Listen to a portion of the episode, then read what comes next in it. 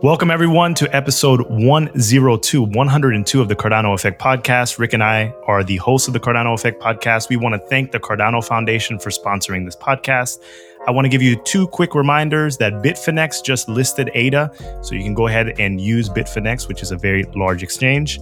And also, Daedalus 2.1.0 is ready and available. You can redeem your ITN rewards. There are a few videos online showing you exactly how to do that and there's some documentation from IOHK. Stay safe, everyone. Rick, how you doing? What's going on? What's happening? Hey, I'm doing great, Philippe. It's been week one here. Uh, we had our, our, full first epoch since the launch of mainnet August 3rd, or weeks, epochs, five days, seven days. It's all good for me. It's all good for me. And so it's all up and running. And now we, we have the stake pool operators with us today uh, to talk about all the cool things stake pool that's been going on since the launch and when we're actually going to start making blocks and all that kind of cool stuff. And Charles, thank you also for joining us today. We appreciate you coming on. So thanks for being here. Um, I'd like to welcome all of you guys back to the podcast. Marco, James, Pei, and Kyle. We appreciate you coming back over to the podcast. How you how you guys doing today? Good. Good. Thank you. Doing great. Yeah, I'm doing great. I really appreciate you having me on again. It's always fun to uh, come on here and talk with you guys. All right. Well, thanks a lot. Well, if you guys um, want to get us up and started, we're going to jump right into the mix of things. Philippe's got a few bits to put out, and I'm going to shift over to the. Uh, I'm going to go over to YouTube and sort the channels out, and you guys get us up and running. Okay, cool. Thanks, guys. Okay, Rick. Um, I want to welcome everyone. I know there are two streams going on right now. I just dropped the link for the other stream inside this stream, so everyone make their way over here. Rick is handling that.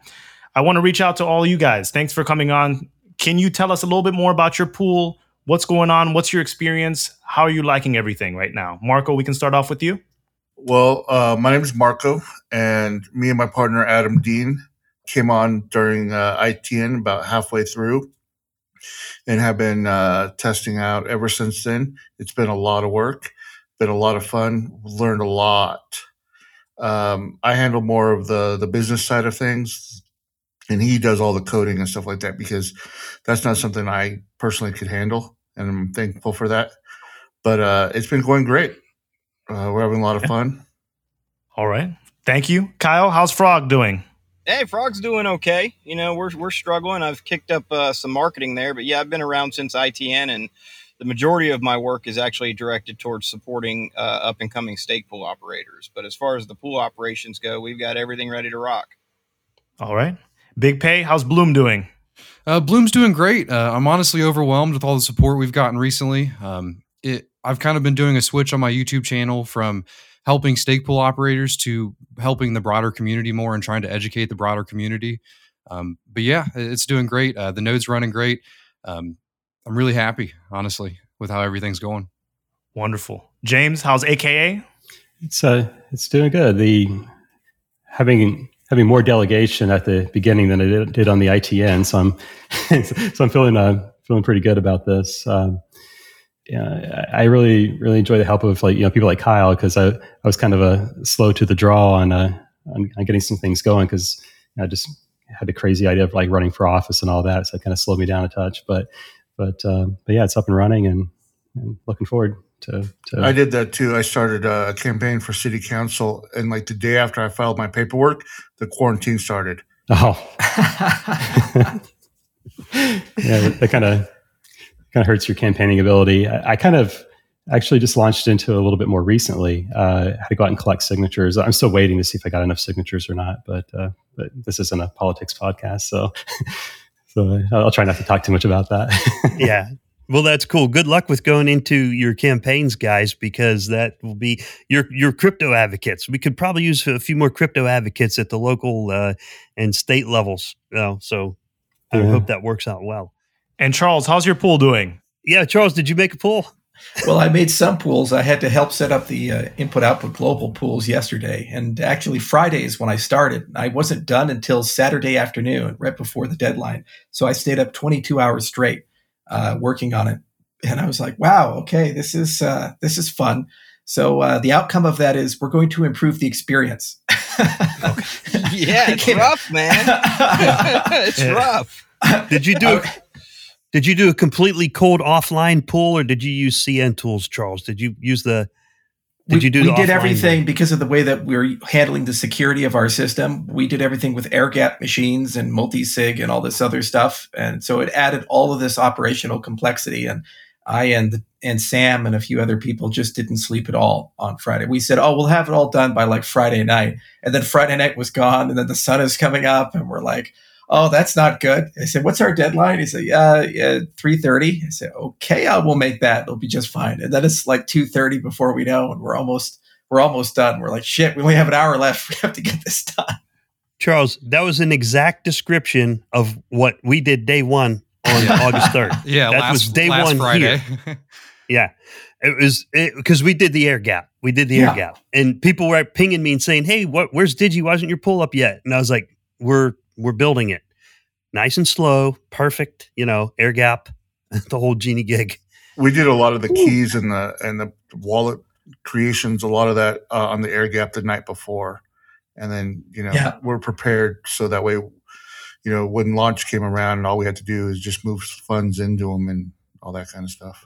we're gonna make we're gonna make all of that so much easier. We're we're already collecting business requirements and technical requirements for upgrading Ledger and Trezor, so you can do all your pledging, your key generation, and multi-sig uh, stake pool stuff with a Ledger device. And also, we're going to see if we can do the entire KES inside of the Ledger itself to simplify that matter.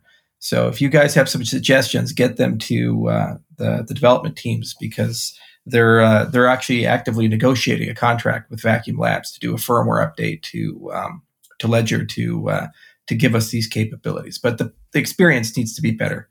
I went Yeah. old school. We put it on a USB drive and stuck it in a safety deposit box at the bank. Yeah. Yeah. Yeah, I, I, I it, you would be surprised. There's not a lot of good options here in Colorado for safety deposit boxes. So I, I took a trip to the boonies of of Montana and uh, d- buried a few things. And I so did anyway, too. everything- stuff too. Where exactly again? yeah. And- and All if you guys if you guys can find it in uh, in Montana, good luck with that. the treasure I'll start. I'll start right after this, man. That's like that guy K Dog. Did you see K Dog, the heli- helicopter pilot from Alaska? He buried ten thousand ADA on on a key on top of Mount Adirondack in Adak, Alaska. Yeah. And he said, if you can, if you can get it, it's yours. But you're going to need a heli. He didn't say you need a helicopter, but he got there by helicopter. so that's what we're doing with the key, the cold keys, the totally offline air gap keys. People are like burying them in, you know, somewhere distant. Did you guys see the uh, the paper wallet video that I did a few days ago about using PGP to encrypt a paper wallet with QR codes? no, Yeah. I didn't see it. What hap- What was the summary of that? Yeah, basically, we want to enhance the paper wallet experience, and so what we're thinking is that we're gonna we're already building a QR code center for uh, Daedalus, so that you can easily transfer keys to a cell phone for the Voltaire voting app. So you just literally just scan a shielded QR code, and then you enter a password, and then your phone is pre-set up with all the credentials it needs to vote. So it's a very secure way of transmitting things. You don't have to type keywords or anything like that. And then we're thinking, well, if we already have this, and we're going to build the identity center for Prism, why don't we just accelerate it a little bit and allow a person to put a public PGP key in Daedalus, and then when you generate your uh, your wallet backup, you can generate a paper wallet with a PGP encrypted private key uh, that's in a QR code format. So you have a public QR code and a shielded private QR code, and then to restore, all you have to do is just scan the private QR code with your webcam or whatever the wallet is, and then just uh, decrypt it with your PGP key, ideally like a hardware key, like a YubiKey or something like that. So it's a very secure way of storing long term a paper wallet backup, assuming you have access to that PGP key. And so we're so confident in this scheme that if we implement it, uh, we're going to put a million dollars of ADA on a paper wallet and then broadcast both the shielded private key and the public key and say if you can hack it, you can keep it. So uh, we'll see. Uh, we'll see what happens with that. You know, knock on wood. It's a good way to test it. yeah, I know, and I'm going to tweet it out. So, you know, good good luck, internet. Have some fun with that. Yeah. All right. So, guys, did we want to talk a little bit about staking to, so that all the people out there who are delegating and moving their ADA from exchanges uh, and moving it from Byron wallets to Shelley Watts, so they can stake it so that we can help the stakers who are joining us in the chat today delegate to the pools out there. Uh, we'll touch on some of the issues the pools are running into, what we think about the amount of stake and how it's distributed currently, and what we think it'll look like in the upcoming epochs and upcoming weeks, and all that kind of stuff. The good, the bad, and the ugly of where we're at with mainnet today. Uh, the main thing is is with staking for all of our stakers out there, people delegating to our pools. Uh, what are some of the what is the current status of the capability? How can people delegate currently, and what options are still not yet complete? So currently, what can we use? We got Daedalus and what else? AdaLite. Ada Light and Okay. Daedalus. Yeah, so we got AdaLite. What can you use with AdaLite? Do you have to put in your uh, 15 or 24 word passphrase? Can you use Ledger, Trezor? What's the deal with that? Yeah, you can use Ledger and Trezor, uh, but I would not recommend um, uh, anything else than that. I agree. I agree 100%. Yeah, because the, the problem is that while they're secure, there's a lot of spoof websites that impersonate Adalite, and if you're entering your password into a site you think it is, they'll just steal your money. So it's it's Okay. not a good design from a from a spoofing standpoint. Okay, so Charles, if I'm at Starbucks uh, connected to a public Wi Fi and I'm typing in my 15 word passphrase into AdaLite, do you think that's a good idea? No, no, don't don't even go to Starbucks. Starbucks is bad. Yeah. I mean, Hmm. Oh, but I thought it was okay. even beyond you know, spoofing, yeah, you know, if their website were to get hacked or something, that could get you to yeah, James was on here before, told us about pineapples or something like that. I don't know whatever that pineapple is. And for want all the all the people out there that just feel comfortable in Yoroi and you've been using Yoroi during the ITN, just wait, wait a week, wait a couple weeks. There's no rush. It's better that you take your time and don't rush to a quick solution because sometimes when you do that, you get compromised in the middle. So take your time. Everyone's going to get there eventually. And I know you're missing days, but staking really hasn't even begun yet. Everything has been pu- pushed back one epoch. So rewards are going to start coming in August 23rd now. They used to be August 18th. Now it's August 23rd. So you still have time. I, I know you want to delegate before that date so you can start receiving rewards on that date. But think about it long term. You're going to be staking and delegating for years on end. So that little time that you miss now, just stay precautious and make sure that you look out for those spoof websites. And yeah, We'll we'll get there. We'll I'd get also there. like to add before we kind of go into the nitty gritty, if you're staked to a smaller pool um, and they don't happen to produce blocks this first epoch, hang it out. You're going to do a lot better hanging with a pool till you can understand performance. Uh, as opposed to jumping around trying to chase chase the blocks. So if you guys are committed to to working with your pool, um, you know, give them a shot, let them produce because when they produce, it's going to be well worth your time. Yeah, and that was the next thing we were going to get on there, Kyle, was what are the most common questions that you guys get from the stakers and delegators? Because I know you either have, you're on Telegram, Twitter, all these different social media platforms. What are the main questions you're getting now? We have some in chat too. Like, how do I delegate to multiple pools? How many of you heard that? You heard that question? One of the most One common of the most questions common I've been questions I- getting is um, if I get ADA. So if I get ADA off of Binance and I already have a wallet delegated, does that ADA automatically delegate to the pool? And the answer is yes, but it does at the following epoch at the next snapshot. I get that question every day. Yeah, I do too. Okay. Um, another question I hear is if I redeem my ITN rewards, I redeem them into a wallet in Daedalus. Do I have to restake it? Who wants to take that question? Um, yeah, not if it not if you're redeeming it to a staked wallet, no. But if it's a, a brand new Shelley wallet, yes. Okay, there you go. There are Right. also a couple issues. People have been asking why they can't redeem it into a Shelley wallet. Make sure you have a few ADA as a balance in order to pay that little transaction fee that you need to do in order to redeem your ITN rewards. And your wallet also has to be synced. Wait for Yeah. it to get 100% synced because people are saying that they're not seeing their balances, but you haven't synced the entire blockchain history into that wallet That's yet. absolutely correct. If you try to redeem your ITN rewards before the wallet sync, you'll see often a transaction pending and it just kind of stays there. What you have to do is just cancel that transaction. Once the wallet's synced, just go ahead and re enter your uh, 15 word mnemonic to restore and you'll be fine. And just something on syncing real quick, especially for Windows users. I'm actually a Windows user because I like Microsoft products. But uh, you might notice that there's a big performance delta between Mac and Linux and Windows when you start syncing Shelley. So this occurs when you have a cold wallet, well, just a fresh new wallet, I should say, and it's just normal and fast and fine until you hit about 97, 98%. Then it really slows down for that last 2% of the tail. What's happening under the hood is that it's operating under the Byron ledger rules, and those are really optimized and really fast for all the way up to 97%, because that's the chain history. And then when it gets to that last 2%, you're syncing actually Shelley blocks.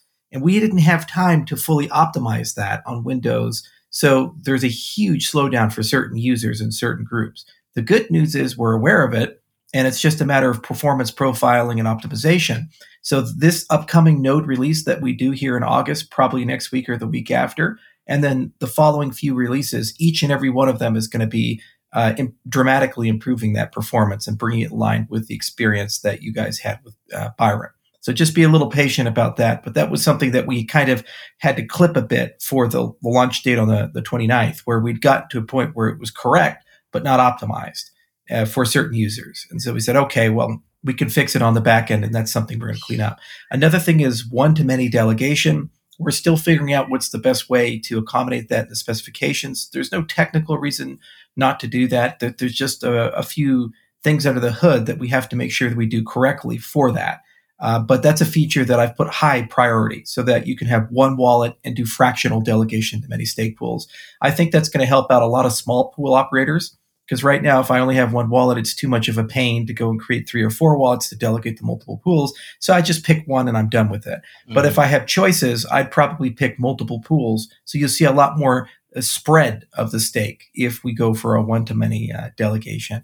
Uh, so we're not only going to do that in Daedalus, but we're also going to make sure that we get a firmware update for Ledger and Trezor. So those devices can have that capability as well. But that's a little bit out. So we're still in discussions about it. But hopefully something August, worst case scenario, probably September uh, or October in that time frame. Just, you know, we're at half capacity right now. That's not too terrible at all. Yeah.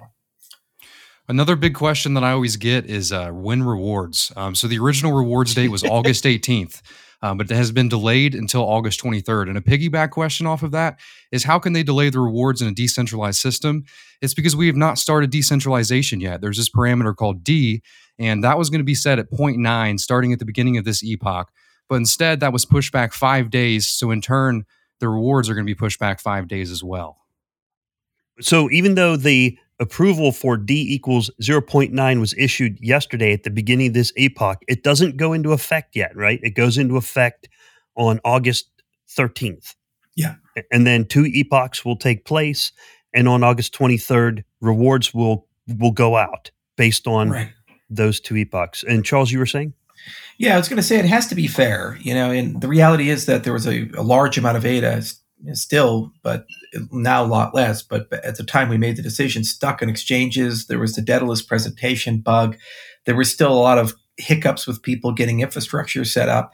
And I kept getting message after message saying, oh, this is not really that fair. Why, why are we rushing into this? We're going to be doing this forever. It's okay to delay for five days. And it was a very unpopular decision in, in my own company. But ultimately, I thought it was the best decision for the whole ecosystem to just get that set up, get people a bit more visibility. When a third of your stake pool operators aren't even shown in the Daedalus interface, how's it fair to them to say, okay, well, everybody else gets to start before you? Uh, that just didn't feel right to me. So I, I had to make sure that at least that got resolved. And also, we got some more clarity on the exchanges. It is really annoying, some of these exchanges. Um, some have been great, like Binance, and working with us and obviously they're online again, right? Others, they don't even want to show us logs or they just ask us random questions and then they just go back into the darkness and we have no idea what they're doing. And we say, guys, if you work with us and you have a problem, we can help you actively debug that. I have three people between the foundation and IO Global who work full time on nothing but exchanges, answering questions, uh, giving them, you know, white glove support, this type of stuff. The other thing is some of them are using very weird environments and there's no problem with our software, but when you use our software and the surrounding infrastructure, like the database software along with virtualization, these three things together create some bizarre emergent bug that prevents something from happening. But we can't replicate that bug if we don't know what the environment is. Mm-hmm. So we're just sitting there saying, well, yeah, give us your logs. We read the logs. They don't tell us anything valuable. So we're like, we don't know. So the only thing we can do is build better logging software, give them to them, they run it in a black box, and then send over the new logs to us. Yeah, sometimes they do, sometimes they don't, and then maybe we can guess what the bug is. And and usually it's not even our software; it's a problem with SQLite working with Docker or something like that. So this is what we've run into for some of those tail exchanges that have not yet re-enabled. And when it became clear that that was going to take a little bit more time for certain exchanges, it felt a little bit more right to also uh, delay by a single epoch. But to the point, once we flip that switch, I, I'm a big advocate of constant decay. So no matter what happens, every epoch we still that d parameter decrements by a certain amount. My proposal, and it's being vetted internally, is 0.025. So no matter what, you know that D is getting smaller, and there's a maximum range of when D is going to uh, come to an end, regardless of what's going on. And my hope is that we can include some parameters on the other side, so that if the network is decentralizing faster than D uh, in terms of stake pools and active stake participation and so forth, we can accelerate the decrement. So it doesn't take uh, 190 days to go through all of D, but rather it can be done in 100 days or something like that. So uh, we're going to publish a big blog post on it August 14th. And, you know, it'll just be a natural thing. Every epoch, you see that little decentralization bar just grow and grow. And hopefully it grows really quickly. But regardless, it's all moving in, uh, in one direction. As a yeah. pool yeah. that was in the in there in the beginning, and we were lucky enough to be one of the ones that uh, our ticker did show up in that first batch. Uh, from a perfectly selfish point of view, we were we were just disappointed, I guess, in the in the delay because we were excited. We had our blocks, we had our delegation. Yeah, yeah. Uh, everything was ready to go, and then then it got pushed back. And then in the next epoch, we actually ended up losing almost two million uh, stake. And we, you know, we were we got you know about six million uh, and a half, and then to go into the next one with that and plus that much more competition it, from our perspective from a selfish one obviously uh, it, mm. it, it hurt us quite a bit yeah, I know, and, and that's that's example of an unpopular decision, and I'm sorry about that. I can't keep everybody happy, and the problem with being me is I have to be fair, not friendly. And so, one thing may hurt one person, it helps another person. That said, only thirty some percent, I think, of the current stake is active. And so that means there's a huge opportunity for new customers. And by the way, guys, the best thing you can figure out is find a way to market in Japan. There's an enormous amount of stake in Japan that is currently undelegated, and unactive. And the, the people who have access to that market, they got like 10%, 15% of supply stake to them, more than IO Global by factor of two. So uh, that's that's an untapped market. For us, it wasn't yeah. so much the rewards itself; it was the ranking system, and not and everybody not knowing that it was random. Uh, yeah. So one pool we're you know 70th, and then we open up a wallet again, and we're 600 and something. And I keep getting all the questions. Why, when I delegated to you, were you in the top 20, and now you're 600? You know? Right. Yeah, I have some neighbors that I, I've gotten online, and they're I, I, I, keep telling them it's like, well, wait, wait a month before the rankings mean anything because it's just getting started. The one tangible advantage of the delay was obviously, as you said, Charles, to get make sure that the you know the stake pools were visible and Daedalus. Um, right. I, am I'm, I'm hearing a lot of com- complaints or gripes from the operator community that that that that was the primary um, advantage, and there wasn't really much supporting it around that. And you know, I don't think that the operators in general have much problem with uh, the timeline from D1 to D0. I think that's a general consensus.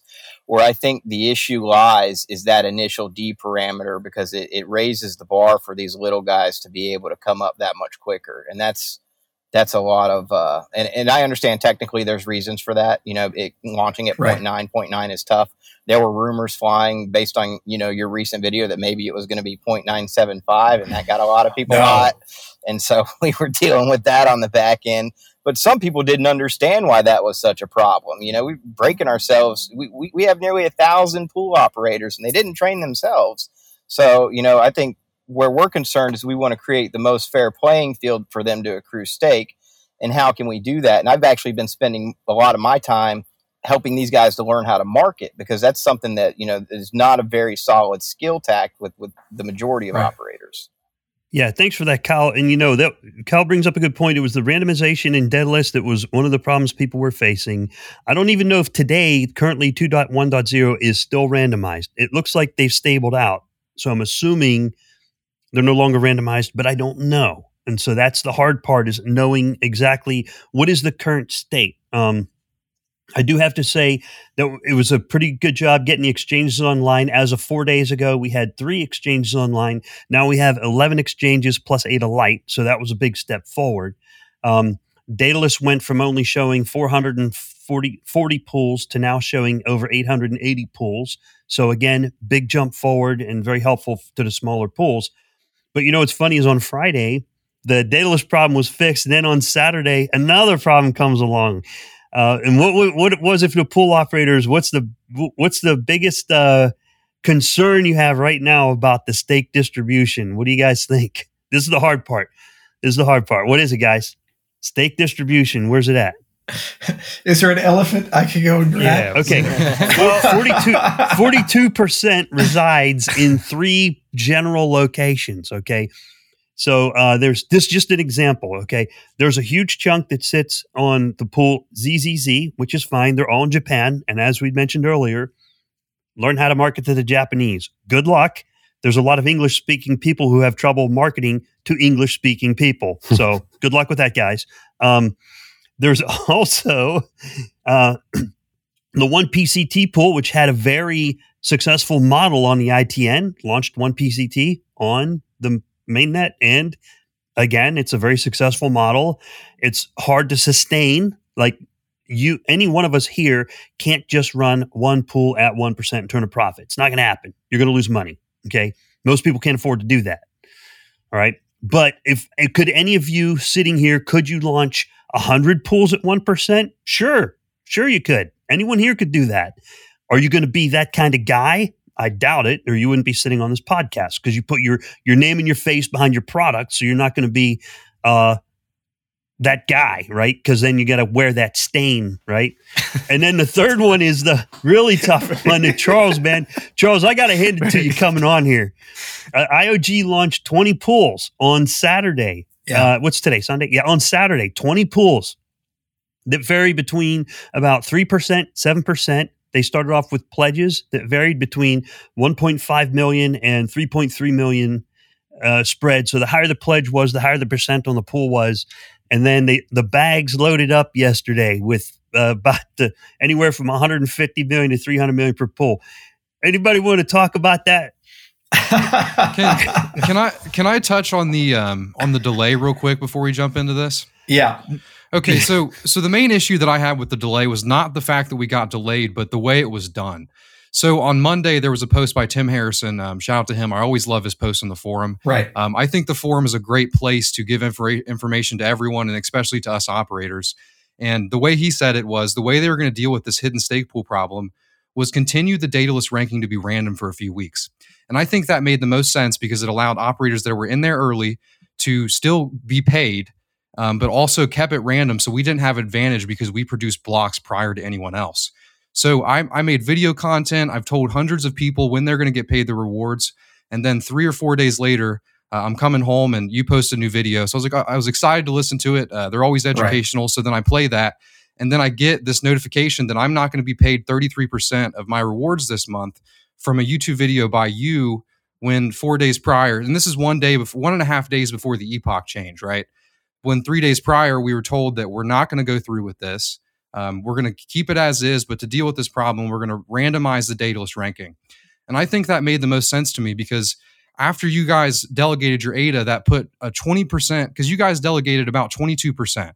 So that raised the the amount of ADA you need for a block by 22%. So all the small pools that were there prior to this, they could have got a block, they could have held their delegates and but because of the delay, they're not going to be able to get a block and, now. And I'm, we felt the brunt of that because we're supporting them trying to get them to reach targets. And then, you know, that and, and I understand where you where where IOG's coming from. You guys are dealing with technicalities. We get that.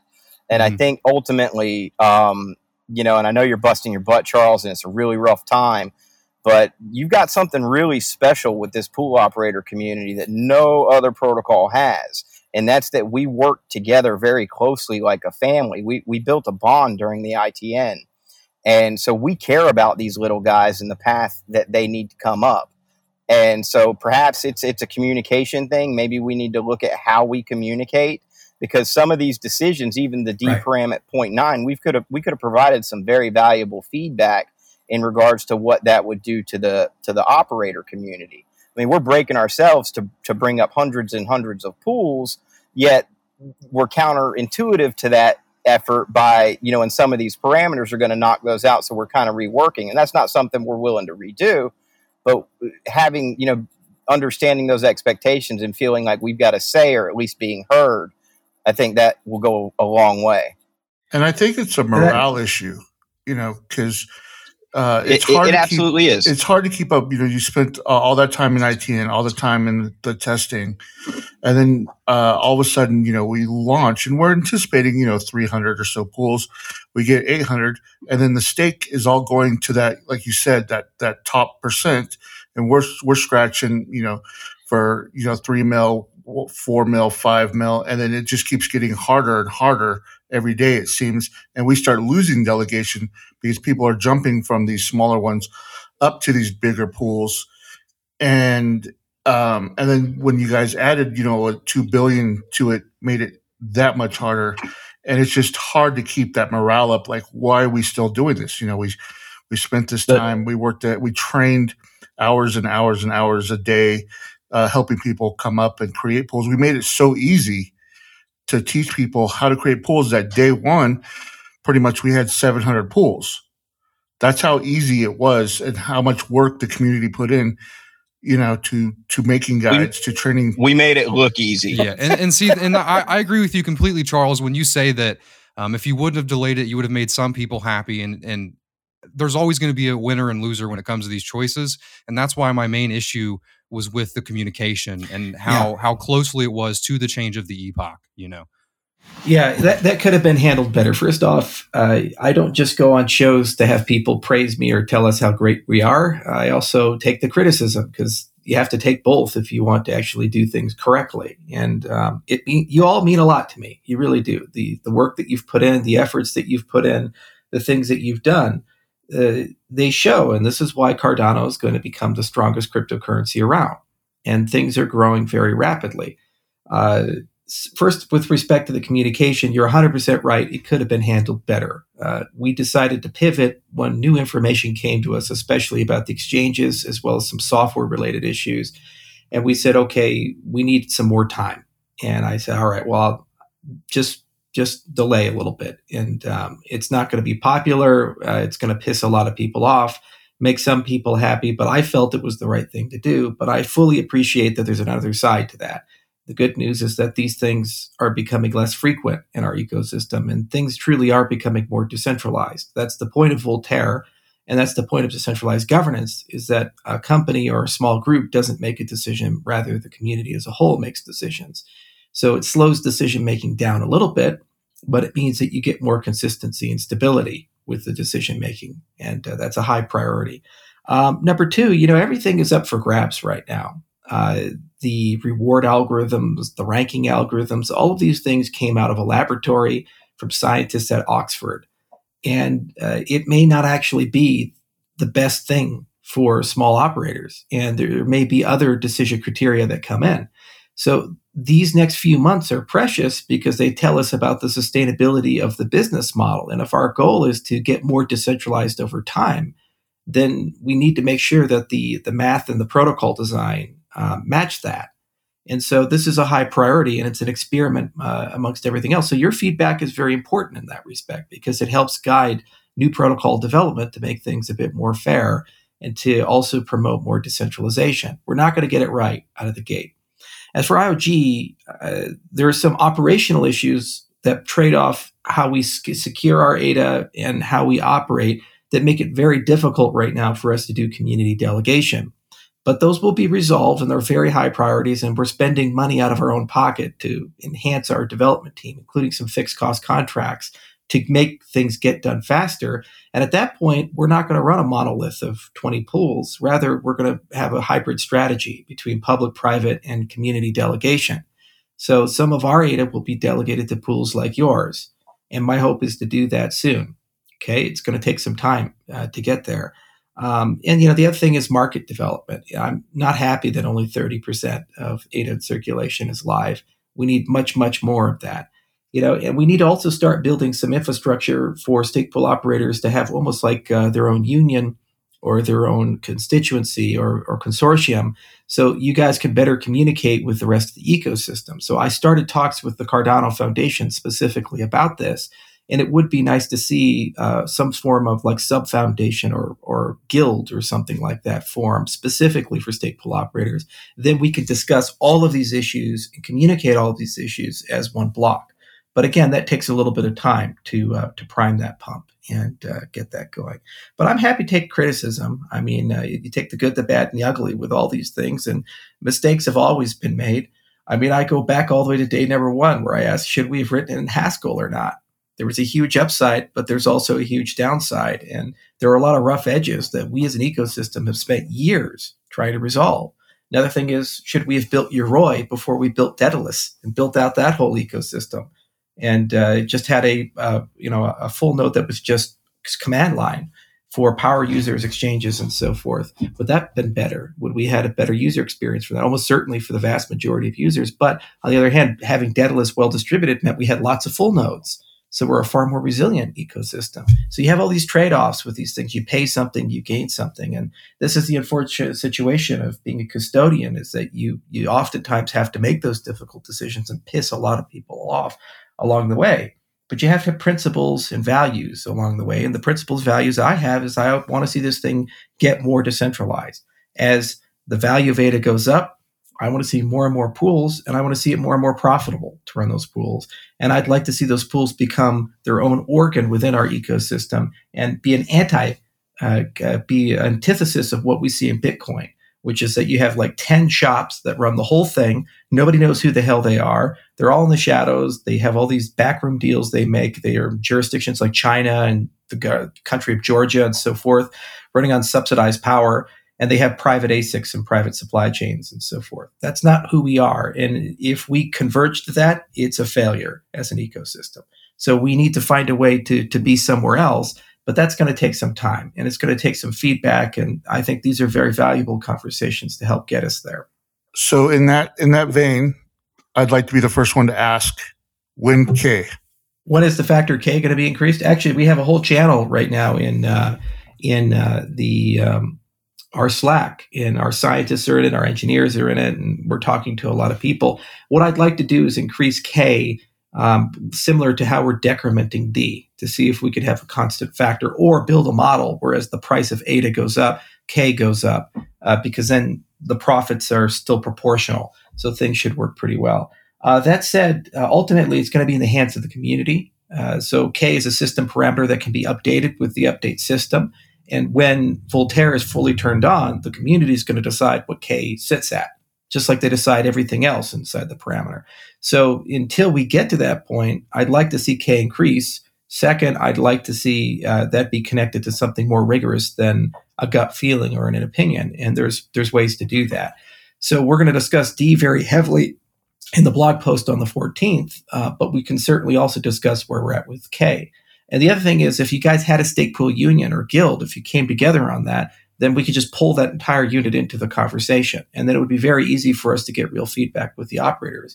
We've been doing this informally with the Telegram channels, for example, and Tim and others have really tried hard to to talk to you guys on a regular basis. But it would be really nice to have a, a some sort of members based organization that the stake pools could represent. And then you could have an opinion on K, not just today, but also when Voltaire comes out and there's going to be ballots all the time floating to change protocol parameters, there needs to be a kind of an official opinion of a lot of the operators. I think that would be very easy for us to do given the roles that a lot of us already play. So uh, I think we can take that back collectively and, and present something relatively soon on that front.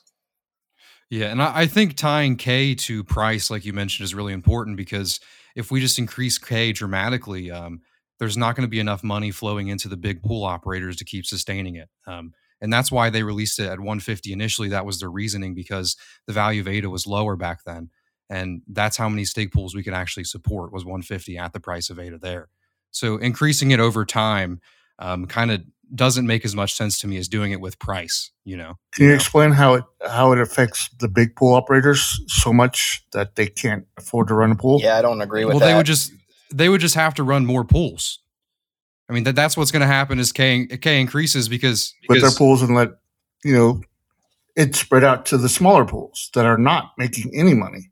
yeah, but that's that's the reasoning that IOHK released that initially at K equals 150 because they were worried there there wasn't enough value in ADA. They also thought 300 pool pools or operators. 250 pools, right? So what when you're talking a thousand pools, But I th- I think we all knew initially there was going to be a lot more than 250 pools.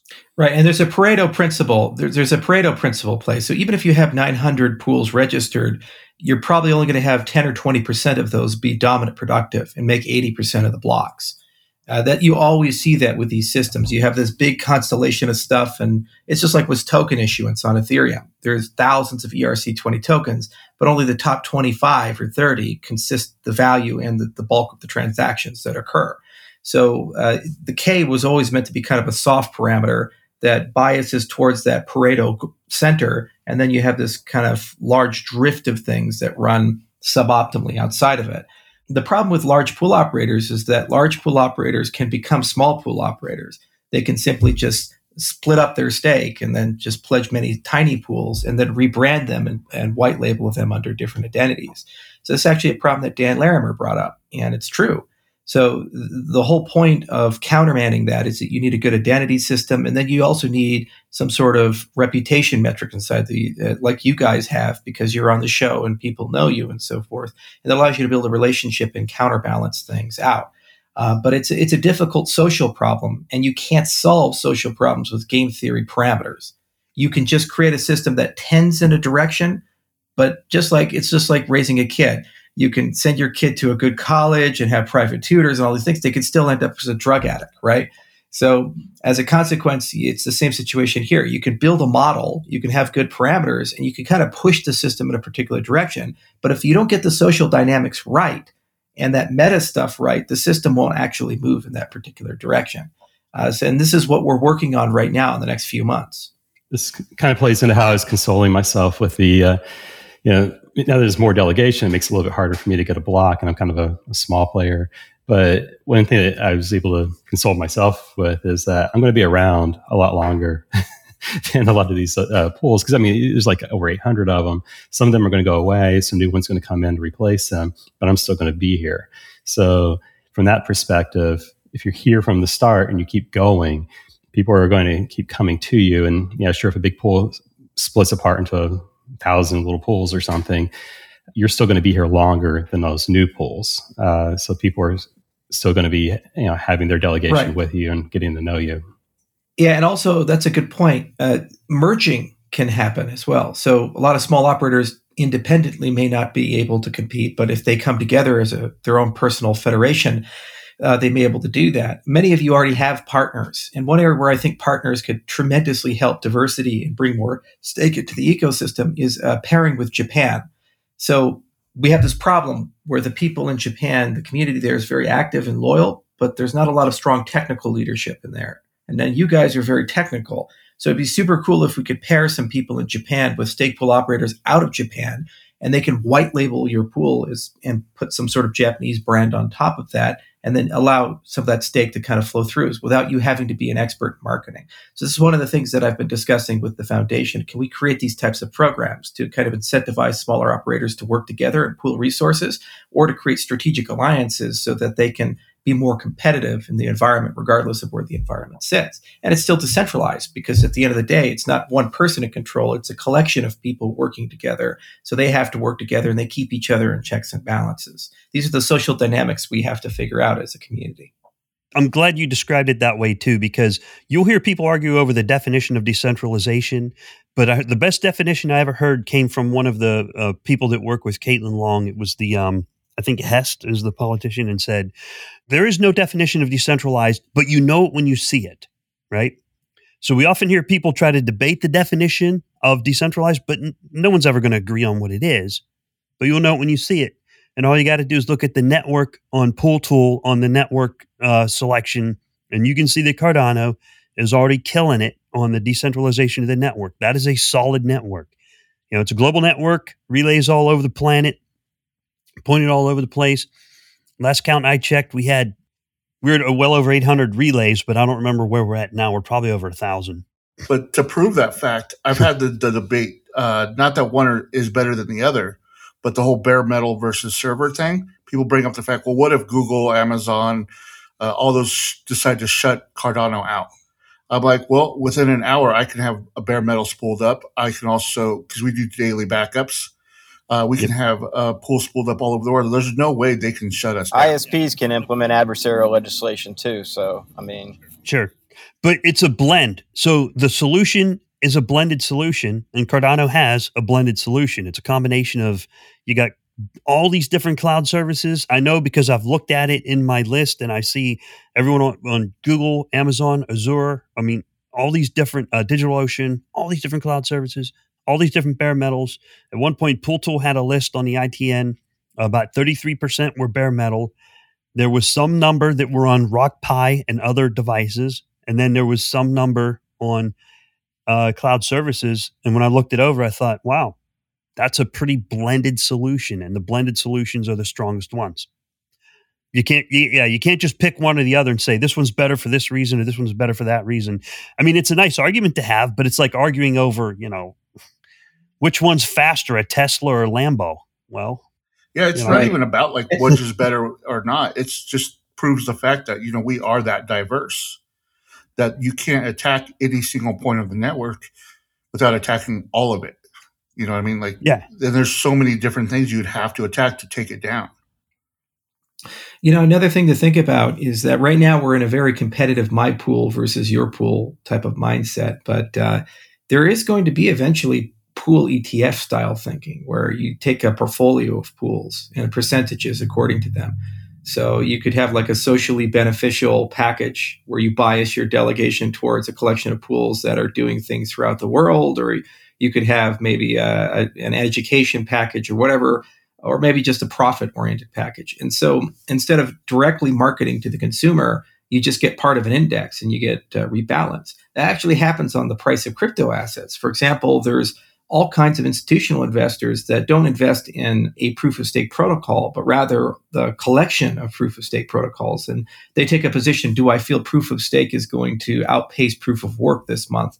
And then each of these tokens is just some percentage there one of the reasons why Cardano, for example, had this huge upsurge from four cents to over to almost 15 cents was that a lot of those institutional investors excluded ADA until we were actually staking. And when it became clear that we were going to stake, they rebalanced their portfolio to include ADA. So even a five or 10% rebalancing, when you talk about institutional money, it brought a lot of money in and, and pushed the ecosystem up. Well, similarly, I could imagine something like that happening in staking. And this is an example of a feature that we could build into Daedalus to show different people's curations. So you could have Bob's list of preferred operators, Jim's list, and you can just click that to auto delegate proportionally to that list and so forth. But these, this is the business side of it. And this is where we're just starting. This is like learning how to crawl before you run and uh, feedback from you guys working with us, we can build all kinds of great experiences and features. Another thing is stake pool operators can have many revenue streams, not just the revenue stream of ADA itself, but if we go to a multi-asset standard, you're probably also going to end up getting a lot of other tokens. Okay, then you're going to have decentralized services you provide, like Hydra channels and maybe oracles and things. And every time someone uses that from your side, you make a revenue stream from that. And then uh, we also have Voltaire coming out, and there's going to be provisions made for uh, governance, uh, for for actually having an expert class in the system. People paid to have an opinion in the system. So we've partnered with an innov- innovation management platform. We'll announce that in a little bit. And we're starting to build out all the fundamental components necessary for not just people submitting ballots, but then for those ballots to go through a phase of review and redesign and refactoring to then get to a point that it gets voted on. Well, if we have an expert class who have an opinion there, people could be paid to be experts in the system. So what you're doing right now, in addition to being a stake pool operator, is building a brand and an identity in an ecosystem, just like I did in Bitcoin when I started my Bitcoin course you know, years ago, back in 2013. And that built a brand and an identity, which I then leveraged to go start some companies in the space. And that became BitShares and Ethereum and Cardano and so forth. You're laying those seeds for yourself. Uh, if I've done my job correctly, there should always be a lot of diversity in the ecosystem and opportunity in the ecosystem, many different ways that if you're willing to put in the work, you can make the money. Uh, if I haven't done my job correctly, then an oligarchy controls everything, like with Bitcoin, for example, now. And no matter who you are, what you bring to the table, you don't make anything. There's no greater example of that than Andreas Antonopoulos. He and I were contemporaries. We both started at the same time. Our careers took different paths. Andreas gave huge amounts to the Bitcoin community. He wrote Mastering Bitcoin. He was on Joe Rogan. He really pushed for the adoption and understanding of it. And he's poor. You know, he, he got in a Twitter fight with Roger Ver and he revealed that he had to sell a lot of his initial Bitcoin that he had. So he has no revenue stream and, and no economic capacity that he's getting from being in that ecosystem.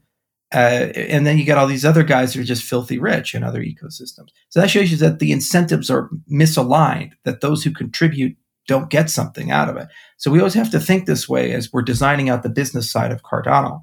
As a final point, you know, proof of stake is about a virtual resource. And right now that virtual resource is ADA. Now, something that can come over the next five years, 10 years, as we start thinking more deeply about all of this, is we can develop not just one virtual resource, but other virtual resources as well that are decoupled from just ADA and are something else that can influence your ability to uh, make blocks in the system or maintain the system, almost like a proof of merit in a certain respect.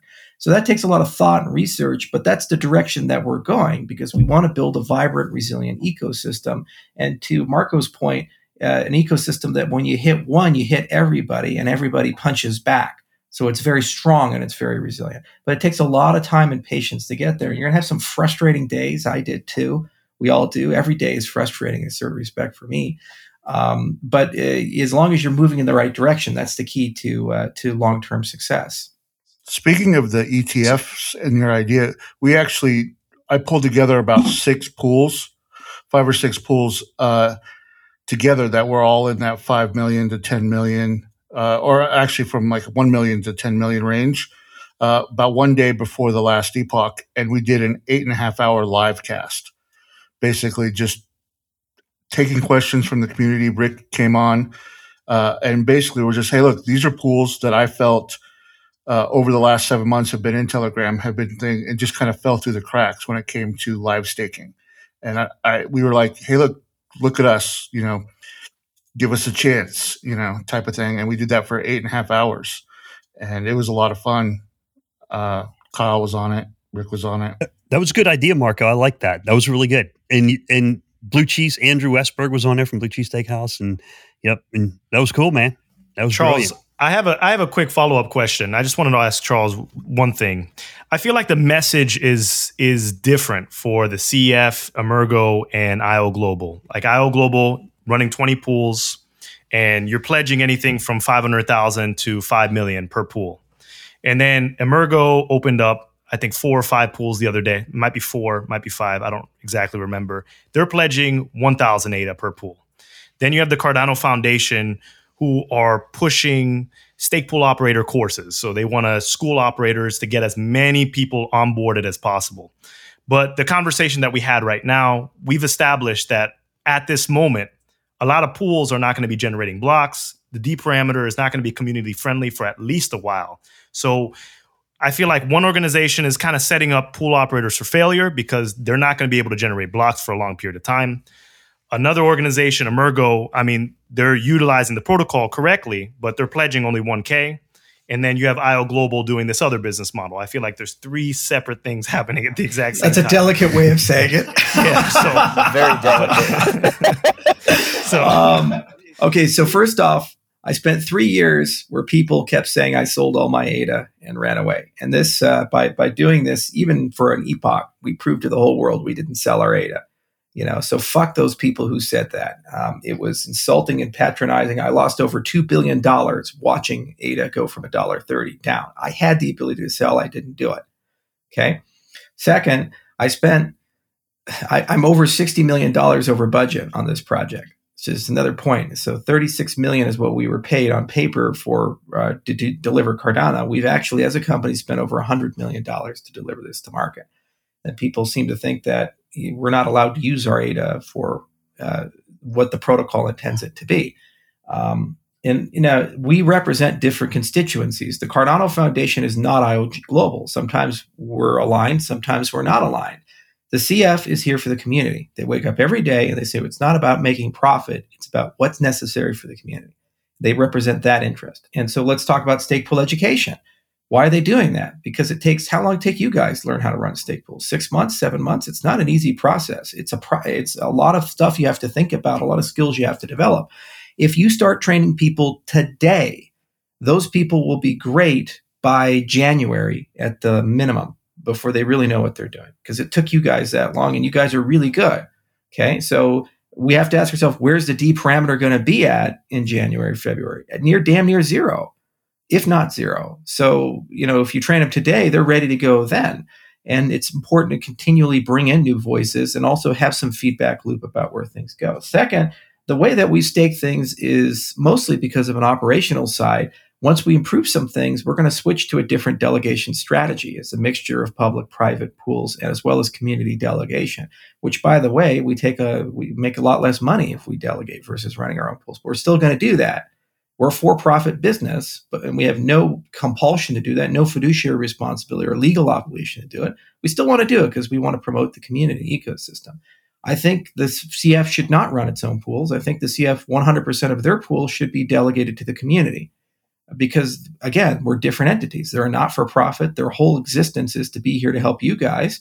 So they should put their money where their mouth is. Me, I mean, I have to balance the concerns of running my own company and our own bottom line with our desire to be a good actor in this ecosystem. That's why we created the CF, so that there was a counterbalance to prevent uh, one entity from being able to decide things and have checks and balances inside the ecosystem and to force people to do what's collectively the best thing for everybody. Does it always work? No. Um, the community had to come and fix the CF, uh, as with the Guardians of Cardano event. It was horrible, but it was necessary for the greater good. And uh, you know, do we always uh, make the right decisions? Absolutely not. Was the roadmap perfect? No. There's all kinds of things that if I got a do over, I would have done dramatically differently. That said, I think the way that we've set things up now is pretty good. And the fact that we're able to have these conversations in a civil way and we can disagree without being disagreeable shows that we've gone a long way as a community we're a lot stronger than our competitors, which is the key factor in our ability to succeed long term. Okay. Uh, so things will change. If you don't like them today, just keep complaining about them in a structured, productive way. And I guarantee you that things will change and they'll move in whatever direction that's necessary. We're doing a lot of experiments ourselves uh, and we're learning the stake pool experience ourselves as an organization and how cumbersome it is right now, and which makes us as developers pay a lot more attention to your needs and fixing your needs and making sure it gets a lot easier because there's too much operational cost for us. Uh, and uh, we will get to a blended strategy as soon as we can when that uh, when that makes sense. So let me let me summarize what Charles was saying there. Then we're going to shift. Uh, I'm going to pivot to James Kelly with a few security related matters well, there, well, um, as far as stake pool I've got something to say before you what, do that, but go ahead, Rick. Yeah. Okay. All right. So in summary, what Charles uh, Charles, what you're saying here, make sure I understand this correctly. Yes, currently, what some people were concerned about, uh, the pool operators were concerned about, is IOHK had 20 pools with large bags on it, and and that's fine. That's IOHK's prerogative. Is that the long term game? Is that a short term game? Is there a bit of a plan to shift that as your resources become available to do that, or, or whatever? Uh, is that what is that what you were saying? Make sure I understand that because there was a lot of people who were concerned about it.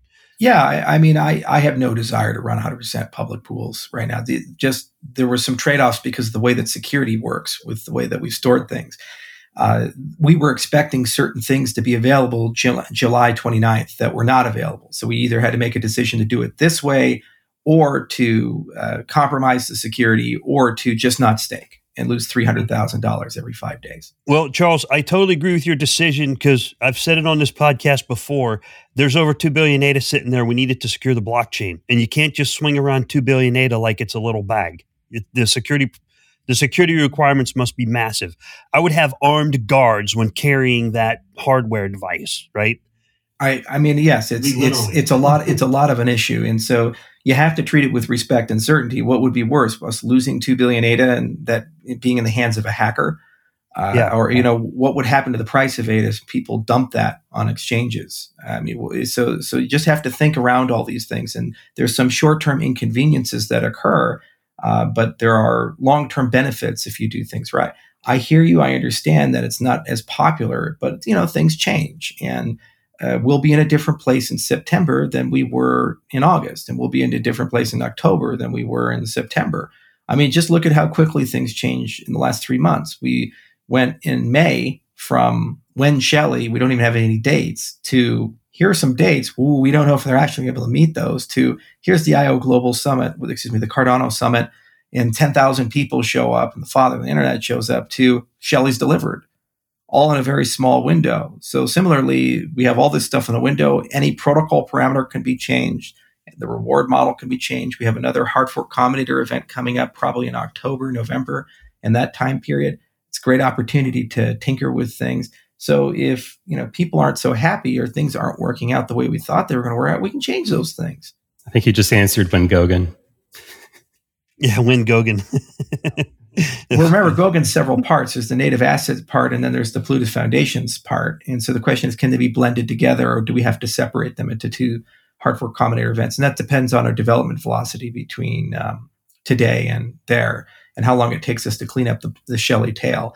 We reserved all of August in our log to do technical debt reduction, performance improvements, and, and make things better. And then part of September, October for experiential improvements with one team, and then dedicated Goguen work with another team. So it's a question of you know, can they both get it all done or not? We think so, but you know, I'm not going to make any official announcements. I'm just saying that that was our our book schedule for a hard fork so that's as soon as we can make a dramatic protocol change. We can make tiny changes all the time with the update system, but a hard fork level change, we need to wait. It takes at least a month to package all of it and so forth. The other thing is we need to get all the exchanges on the new infrastructure. Yeah, yeah. it's taken so much time. It's so exhausting. I'll I'll check the status before we end the podcast and see where we're at. We're we're on eleven yeah. out of yeah, on, yeah. You're over halfway. It looks like on the status board. So Kyle, you had something. I wanted to I wanted to say one thing after Kyle too. My bad. Kyle, yeah, Kyle go and then pay and then uh, James. We've got a few things. I'm going to present a scenario that's brief and we'll wrap it up. Yeah, no, real quick, Charles. I totally understand the revenue component and that you know IOG's spending their own funds and, and that's amazing. I think where we're at right now is that yes, it does take a very long time to train operators to come up to speed, and the current landscape is such that we're at risk at losing six months of training for many of those operators. So, and I'm not trying to gripe or anything. I look at, you know, situations as being constructive. During ITN, we had what was called a bootstrap group, where we more or less had individuals who wanted to accrue enough stake to produce blocks take turns delegating to other pools. It was tremendously successful. We got a lot of pools into the game to the point where they were making blocks. And moving forward, I'd just like to put a uh, request for consideration as IOG and CF look at community delegations, maybe we can organize this through the guild. But if we could have access to, let's say, 10 million in stake keys, what we could do is we could run a program where we incentivize operators through content production to secure their spots and take turns delegating to one or two operators in Epoch to boost their pools. And that that gives these guys a lot of hope to hang in the game. And, and, and, and we wouldn't have as many pools today. I know that for a fact if we didn't do that effort during ITN. So I just I don't want to lose all that training that we spent. That's all. Remember, Kyle, that the CF has 600 million ADA. Uh, you know, that's a public disclosure that they made, and that's the community's money in a certain respect. Uh, so this is an example of where these types of suggestions can come from if you can get approval there. And then second, there is the DC fund, which is starting imminently. Um, I believe, I think September, October is when the voting for Fund Two is going to start. So that's going to be at least a quarter million dollars to start with there, but that's going to scale rapidly. And our hope is to get a fund out every six to eight weeks. And then the size of those funds and the frequency of those funds will both increase. So these are examples of things that can be done to supplement revenue or to provide additional funds to help with education and growth of the ecosystem. That's why I said we're kind of learning how to crawl before we can run. It requires a little bit of patience and pain. But remember, Bitcoin had to go through this there were plenty of people mine Bitcoin at a loss uh, when they first got started or set up things. I remember mining Bitcoin was four dollars back in 2011 with a Crossfire setup. I had um, AMD 5850s, four cards and a board on Crossfire, and I was running at 1.2 gigahash. Uh, and I thought, man, I am the coolest guy in the whole world. And you know, it heated the basement and all that shit. It was it was great. And uh, I broke even on that uh, with the, and I get a few Bitcoin um, every day uh, and I said, "Wow, this is this is so cool that I'm able to do that." Had I held on to those Bitcoin, um, I would have made millions and millions and millions of dollars off of what I generated from those four graphics cards. But I didn't. I bought an Xbox instead. So, uh, so it's a very expensive Xbox. So you know, the, every every ecosystem has these stories, right? Um, and it's the same for us. And so, just patience is what's demanded, and do represent your interest. Never feel like you don't have the right to complain or feel like you don't have the right to speak, speak your mind. Please do so. We need to have a diversity of opinions. And actually, please think about this ETF idea of proportions of stake pools instead of one, because it would actually make it a lot easier then for the CF to make staking decisions. One of the big problems they have is with all of that ADA, how do they decide which pools to win? If they're picking a collection instead of uh, just one or two, that would make their life a heck of a lot easier and it would promote small stake pool operators. In fact, they could even have a policy. Maybe they only delegate to smaller operators to help bootstrap the system. And that alone would provide a huge push. It also helped with the Japanese delegation as well, uh, which is a humongous amount of the stake. It's, it's well over 50% of all stake in circulation, it dwarfs anything that we have. What about the treasury? Yeah. Uh, I forget my ignorance on this part, but who controls that and who does it get staked? The, no, the treasury doesn't get staked. No, um, those are unminted funds. So, uh, uh, well, if they're in the treasury, they've been minted, but no, there's no there's no staking uh, there. Uh, yeah. And uh, once they get distributed, then you can use that how you will. so you can either stake it, sell it, so forth. but remember, it's not an insubstantial amount of money. I think there's unsubstantial amount of money. I think there's over 100 million ADA or something like that. That's right. It's just over 101 million. It's yeah. massive. So if it's it's minted and it's just sitting somewhere. Yeah, but you know it sits in the protocol, so it's in a special account that can't be spent and it can't stake. So nobody actually physically holds that. It's being held by the blockchain as a custodian. Oh, okay, okay. Okay. All right. I want to get so back. To, I want to get to our one most important one question here. Yeah, Pay. Go ahead, and then we got to we got to roll okay, on, and we're going to wrap it up. I could tell by Kyle and Marco's face that what I said earlier about K was not worded very very well. so K was set at 150 when ADA was eight cents, right? So do I think K should be increased 100 percent, right? But to just all of a sudden base um how, how what K should be off of the number of pools that we have initially, I think is a terrible idea because there has to be a fine medium be- between supporting big operations and little operations at the same time. So, do I think K should be increased to, to 250? Yes, of course, but I feel like price needs to be taken to, into account at the same time, and not just the number of pools that we have in the op. In Let the me ask you this: What is a big operation? Is your operation bigger well, than mine just because it has 150 million? Well, well I have. Uh, well, yeah, I have. I have two pools with 2.5 million pledge, and I have other people a part of my operation. Just like oh, just I, like I, I have a whole family of people. I have four people in my company. So, so you think that K should just be 900 because there's 900? No, no, no, no. I, am all for it just no, in no, no. Yeah, my, my and, and, that's what I was saying is I, I, I think K should be increased, but price has to be taken into account. No, no, we're talking about. You said big operation think, versus small operation. What is a big operation versus a small operation? Uh, a big operation is a pool that has more pledge, more stake in the game that secures the network more. And how? And, and okay, that's fine. Staking so how does a small don't small ones want to become big ones? Yeah, yeah they can be with with low pledge. Well, uh, look, look, I think, guys, real quick, I think that there, we're missing another factor price versus big op. The other factor is competent op. Okay. How many competent operators do we have? That should be taken into consideration as well. Right. Yeah, it should. And that's that's what I that's why I was saying we need a reputation metric. Yeah, and and I quoted that from um, the original blog post that says K equals 150. They said they did that initially to support all operations at the price point that we're at now. That's where I got that idea from. It wasn't just me coming up with that on my head because I was angry about K equals 150 initially. And then I read that and I said, okay, that kind of makes sense. And that was before I had any delegates to my pool. It was before my pool was built, you know? Yeah.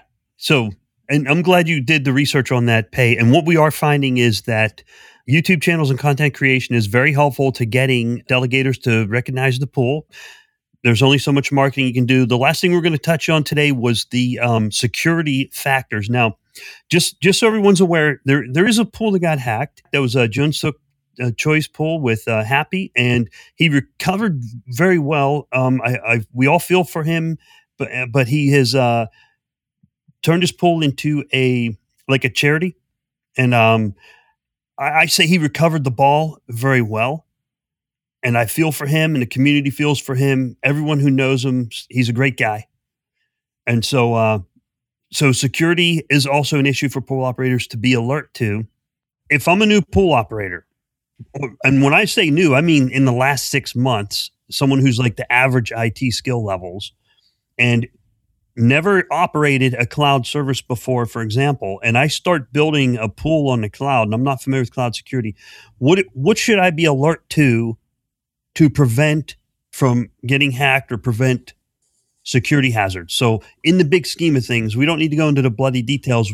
What's like the number one things I should be looking out for in general if I start trying to build a pool on a cloud server? Well, or a blended a, solution, cloud or or home server. Which what do you right. think? Right. One thing you have to understand is cloud servers are not completely yours. The staff for that company can get onto your server, generally speaking, which means if you have your keys on your server, they can get them. Not that they will, but they could, especially considering that people can be social engineered. So somebody might trick the you know, the operation staff for your cloud provider into getting onto that server and pulling off keys or something. So from that perspective, it's better if you have your own server that nobody else can log into.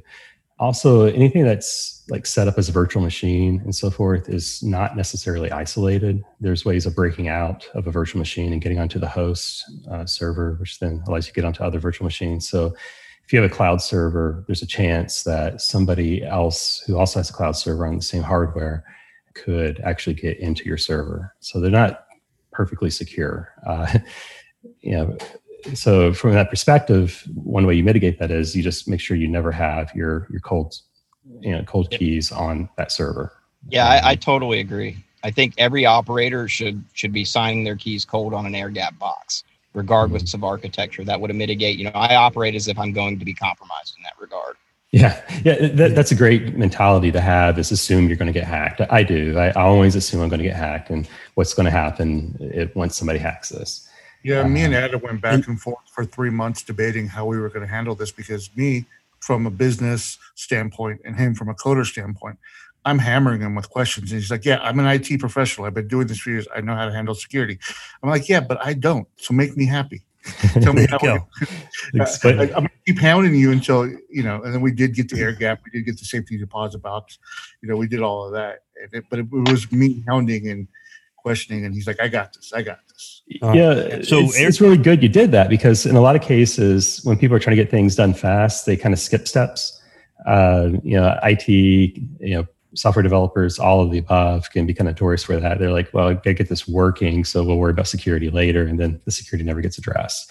So the, the fact that you're asking questions might have actually saved you from that perspective. I'm not trying to say anything bad about the IT guy. I'm just saying this is kind of nature when people are trying to get things well, done. While he was out there testing, you know, with you guys and uh, on the ITN and the the testnet and all that, I was with the lawyers, the, the CPAs, you know, uh, getting all that stuff squared away making mm-hmm. sure and asking questions to the CPAs and working with them all out in Wyoming, you know, uh, and everything. And while they're working on, you know, blockchain litigation and all that kind of stuff, like how can I prepare from a business standpoint to run a pool?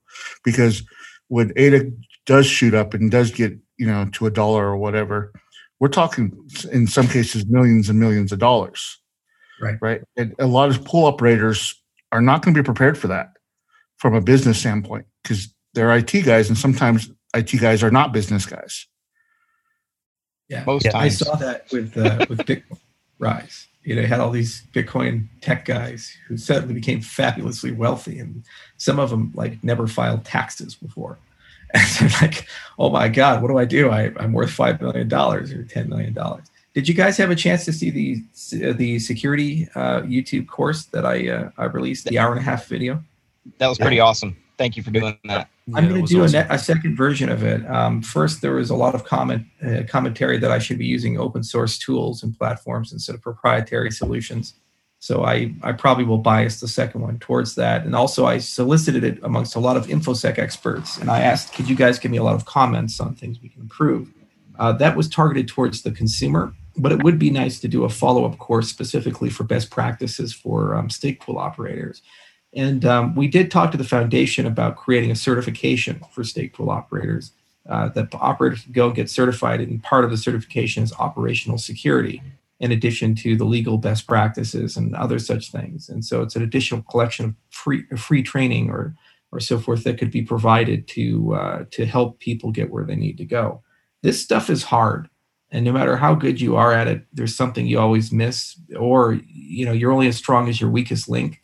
And even though you might be personally awesome, uh, you know you, you you probably could have a little hole. Like I found out the other day that my secretary had yet to migrate to LastPass and use a YubiKey and so forth. I'm like, you idiot!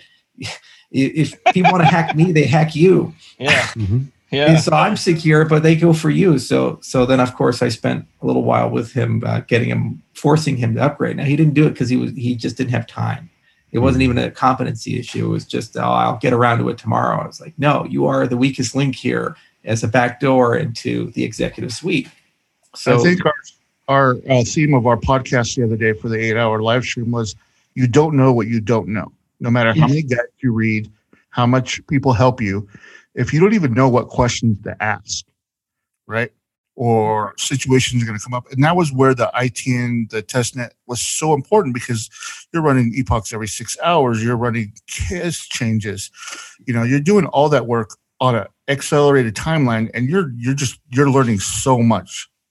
Uh, and to where if you're just coming in reading off a guide, again, you don't know what you don't know.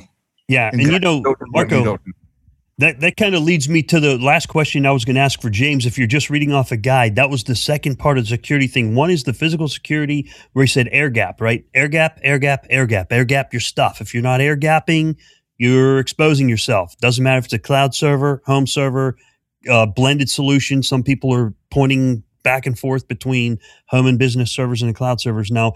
And the other part is the social side, which is also another part of James Kelly's expertise and that is so james what's the social engineering flaws here? Um, how could you get me? Like if i'm dialed into a discord server and i'm following a guide that some guy posted online and i'm downloading random code off of github what's the vulnerabilities? What's the attack surface look like? Tell me what you think man i don't think anybody should be running scripts uh, that are that help you set up a pool you can you know if, if there's a reputable script what I recommend doing is opening it up and looking at the commands it's running and manually step through those. Um, you know, if you want that help, uh, but you shouldn't just run it because you know the repository could have a you know a change made to it, and you know something could be added to that script, or or they could just potentially do something that wasn't really the best idea.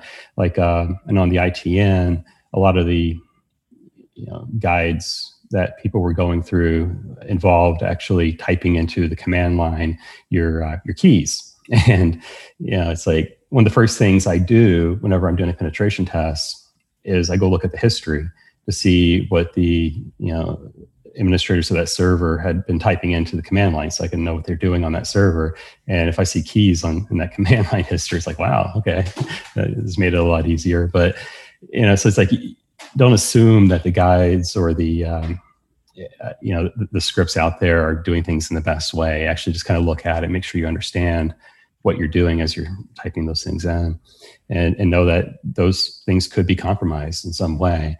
You know if you're downloading anything off the internet it could be changed before you, before you get your hands on it i noticed in one of your uh, videos you you went through the trouble of like downloading the uh, you know the PGP key and, and verifying it you know, verifying the binary, you know, it's like the reason why that functionality is even there is because somebody could compromise the download server and upload a altered version of the setup for Daedalus or something. And, you know, it's like you can't know for sure that hasn't happened. And if if your livelihood is built into a program, you want to you know, have some assurances that you're doing the right thing, that you're not setting yourself up for trouble. Yep. So, Charles, in that vein, is there going to be a prism for like websites and apps and all that kind of stuff where we know that, hey, this is uh, an AdaLite site? Uh, yeah, we, we, we would. Yeah, I'm sorry, Marco. Go ahead. Oh, yeah. I was just saying, not a spoof site. Like the AdaLite, for example. When I'm downloading that wallet, how do I, you know, is there going to be a prism type of thing? There's certificates already on websites, and I that's a habit I have is I go and I click on the certificate and look at because it, will show you who the certificate was issued to. Um, that's a more of a computer tech thing, right? That's uh, again what you know you don't know, but with Prism or something, I'm guessing there's going to be something a lot more visual. So we're not going to replace the X.509 standard overnight, um, and everybody is trying to kill the, the whole CA uh, setup because it's hierarchical, and ultimately it depends on your root of trust. So your browser has built in a root of trust set. And actually, if you click on Chrome and you, you take a look at a website that's SSL, that little lock that you see next to the um, next to the address usually is the, if you click it, you can see the information about whether that's Microsoft.com or Google.com or and so forth. Yeah, but can't it be spoofed? I mean, can't they have their own lock? Can't they even just spoof a lot if of you have stuff? a counterfeit browser, yeah. But uh, if you trust Google or you trust Mozilla or the web authorities, um, that system is okay for now. The problem is it's hierarchical and uh, it's not exactly bulletproof. There's been many, many cases where that's been uh, problematic in the past. Where Prism is uniquely useful is that you can start establishing a different web of trust that's blockchain based. So there's no central authority that controls these things. And you can look at different reputation metrics and weights. And what we can do is preload certain roots of trust into Daedalus, for example, like Emurgo, input output, and foundation. And then you can look at things instead of absolutes like green or red, but rather a preponderance of the evidence. So you say, about 70% of the network is saying that this is true. Do I feel good about that versus 60%? And then you can then drill down and say, well, which actors have vouched for this particular person? So one area to study would be um, web of trust. It's a concept that came out with PGP back in the early 90s. And it never really got traction, which is unfortunate because it would fundamentally change access control on the internet had that happen. Not only can you identify a website, but then also get rid of usernames and passwords because you could just simply use a challenge response protocol to log in. So your account creation would be registering a signed PGP key and then uh, associating that with a username. And then when you enter your username, it sends you a nonce. You sign it with your key, and then uh, you you that's your password for that session. And then uh, it'd be all automated. Just click a button. Uh, so had we had we had a password-free internet, uh, we would have uh, we would have been there. Uh, you know, so uh, Prism is trying to bridge that gap. We're trying to look into things like the new DID standard, as is Microsoft and the rest of the people, the DIF, and we're probably going to build some form of a Chrome extension and maybe do a roll up where we take um, ideas from LastPass and Mailvelope and these other um, and Keybase and these other projects and blend them into something that's easy and make it integratable with Yoroi and Daedalus and so forth. If you have that kind of infrastructure, then you could talk around identity, scalable identity, it goes from the individual all the way up to the enterprise. And it's an alternative way of looking at things. And yes, you can make the GUI very pretty. If you're above a certain threshold of trust, you can make a website appear green. If you're below a certain threshold, no. Anyway, I think James wants to dial in on this one. Yeah. James, do you want Uh, to do a screen share to the whole screen? I'm messing around with the uh, the OBS trying to. Okay, you don't, so you don't need that. We can make you a co-host. You can share the whole thing. uh, It's real easy. You ready? yeah. Oh, oh, All right, no. go ahead and put that away Oh. and bring James's pretty face back. Hang on. Oh, all right. Here we go. Uh, let's see. People can't see that, the viewers can't see that on YouTube. Right. Okay. All right, right. there's James. That looks better. That beautiful man. Just hang right there. I'm going to make you a co-host. I'm going to tell you what to do. Okay, make co-host. Click. All right. Now take. You have a different screen with your d- data on it, right? Yes. Just go to the bottom center, hit that screen share button. You'll get a new window, and pick either the desktop or the window. I prefer window. Give it a shot, bro. You got this, man. You got it. Bottom Why center. are you doing that? That was a zero proof stuff that's going around, right? The zero ZK proof or No, that's a different thing. Um, what Charles was talking about there, I'll give you some examples. Like I, I signed Charles's PGP key. I'm saying, yeah, that is Charles Hoskinson because I was playing around with it. Um, and that's one level. And then the next level is the, wh- which is what James is about to show you, is the PGP. And the next level is Keybase. And I seen Charles just popped up on Keybase, and now we're Keybase buddies. Saw that too. Yeah. Yeah, I clicked on the. Uh, it says you're screen sharing, but I don't see my. Yeah, yeah, I can see your screen. Oh, okay. Right. All right. Cool. You're good. So, so like right here, I have up the um, you know the download for uh, page for Daedalus. If you click on the lock, you'll see where it says certificate valid. If you click on that, you'll get a, a little bit more information. You know, it'll say issue to, and you know where it was issued from. Some websites will actually say the the name of the, the corporation that the certificate was issued to. These are just like different levels of certificates. But you can spoof that too, right? Well, I mean, at least maybe make the I look like an L or something like that, and get a certificate for nothing, pretty much, right? Well, you can. Um, actually, I was hoping I was hoping that that that particular certificate would have had a better. Uh, Picking on my certificate, James. yeah, let me. The population won't even go that far. You know Yeah, what go I mean? to google.com. That they probably they probably have a nicer. Okay, let's see here. Google. Uh, by the way, you've just revealed to all of us that you have a Coinbase account. Yeah, sure. He's do. revealing a lot in them tabs. You want to review the Coinbase news there, Charles, while we're here? Well, you can also see that I use GitHub and and Yeah. uh, MariaDB. Okay, I so was just incognito mode when I go to Pornhub. That way it doesn't show up on my live streams. Rick, we're still live. I know. You don't have to go to Pornhub if you star in it. Oh, I upload videos to it. Yeah. I recognize that. that Uh, it's actually Is this your second gig on the side to, to My- make My Pornhub name is Ricardo Mountain Bone. Man's got to eat. He's got to eat. I that thought type- that was okay. familiar. so I, or you can see who the where the certificate was issued by, and it said I keep picking companies that have their own certificates of authority set up, but you, you see it was like issued by Microsoft. It's it's harder to to uh, spoof this sort of information here. But see, you say that, but like 99% of the population couldn't tell you if that was real or not. You know, what I mean, like Yeah. they're using a five, but if it said a four, I would still think it was it. You know what I mean? I mean, a lot of the population's using Let's Encrypt CertBot for free SSL certs. You know, that's how developers get it done. I used to vet sites back when Adoja was an ad tech initiative. We'd have publishers running, you know, botnets to inflate ad fraud. And, um, you know, one of the techniques we would do is a look at the site. They'll have social links that usually link back to the legitimate sites. But um, if you look at the WHOIS directories or the WHOIS registration database, you can usually get a lot of information based on when the domain was registered and that kind of stuff.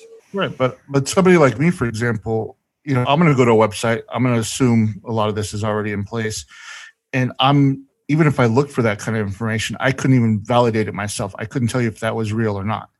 You know, I mean, I, am going to assume it's real, but that's what I'm saying. 99.9% of the population, if you're not in this industry, are going to just go ahead and trust that information, no matter what. Yeah. And Mark that's why I was was hoping right. if we had Look something more visual, like- an icon, or you know, something that it can't be. You know. Yeah, and, and actually, a Chrome extension may ameliorate that a little bit because what you can do is just look at the extension and it would appear a certain color if everything's okay, and it would appear a different color if there's uh, some form of a problem. So uh, I agree with you. This is the problem of the trade off between actual security and security theater and uh, usability. And the vast majority of people, they're still living on Windows with no password and uh, no clue what the hell they're doing. And it, they haven't updated it in two years. There's tons of backdoors into their system and so forth. And then we say, hey, go buy crypto and go live in the crypto world. And then suddenly that's putting you to an operator level that's traditionally reserved for a web administrator. It's reserved for a technical person who has an IT background and understands how certificates work and, and understands social engineering and all of these things. It's um, it's a contradiction, and so there's a gap between where people are at and where they need to be to be able to do this stuff safely. So, well, it's why ledgers exist and Trezors exist. They help a little bit, but by no means are they closing that gap. In fact, um, we see it every day. Anyway, I have to get to a lunch meeting. This has been a heck of a lot of fun with everybody. Uh, thank you so much for your feedback. Feel free to uh, to keep uh, saying it, regardless of what it is, and I'm probably going to make more decisions that piss you guys off at some point in life. I still love all of you, and I hope you still love me. Charles, we Uh, love you, man, and thank you for taking the ass whooping for all of the tough decisions. and, and they're going to keep coming. Thanks for guarantee ta- you, there'll never for- be a decision you make that isn't controversial. thanks Yeah. for taking the time to jump on. I know you had a really rough day. We appreciate that. Cheers, everybody. Thank you so Yeah, much. cheers. Thanks, Charles. Have a good rest All of your day. Rick, we're going to wrap it up as well. Yeah. We're it's over that time. hour, We're so well yeah, over. We're so- well over. So I want to thank everyone for joining us today. We appreciate each and every one of you. Please like, comment, and subscribe. I want to thank Marco I want to thank Kyle. I want to thank Big Pay, Peyton, and James as well. You can go check out their pools. Marco's pool is Buffy. Kyle's pool is Frog, Peyton's pool is Bloom, and James's pool is AKA. So if you want to go delegate to the community pools, look for Bloom, AKA Frog, and Buffy, and go check them out. Thank you, everyone. And until the next episode, this was episode 102. All right. Until the next time, everyone. Bye. Bye. Bye. Uh,